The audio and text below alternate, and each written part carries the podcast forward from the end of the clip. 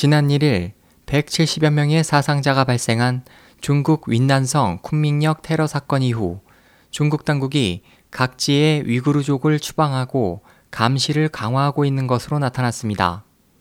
12일 홍콩 명보와 사우스 차이나 모닝포스트는 공안 당국이 윈난성의 위구르족 집단 거주 지역인 샤덴에 살고 있는 위구르인 900여 명을 신장 위구르 자치구로 강제 이주시키고 있다고 보도했습니다.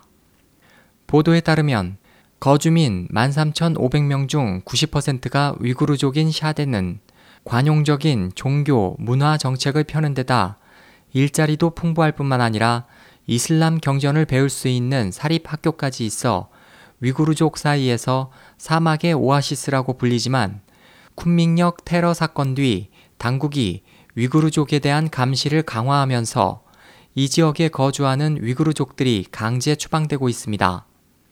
이 같은 위구르족들에 대한 당국의 감시와 경계는 베이징도 마찬가지인 것으로 나타났습니다.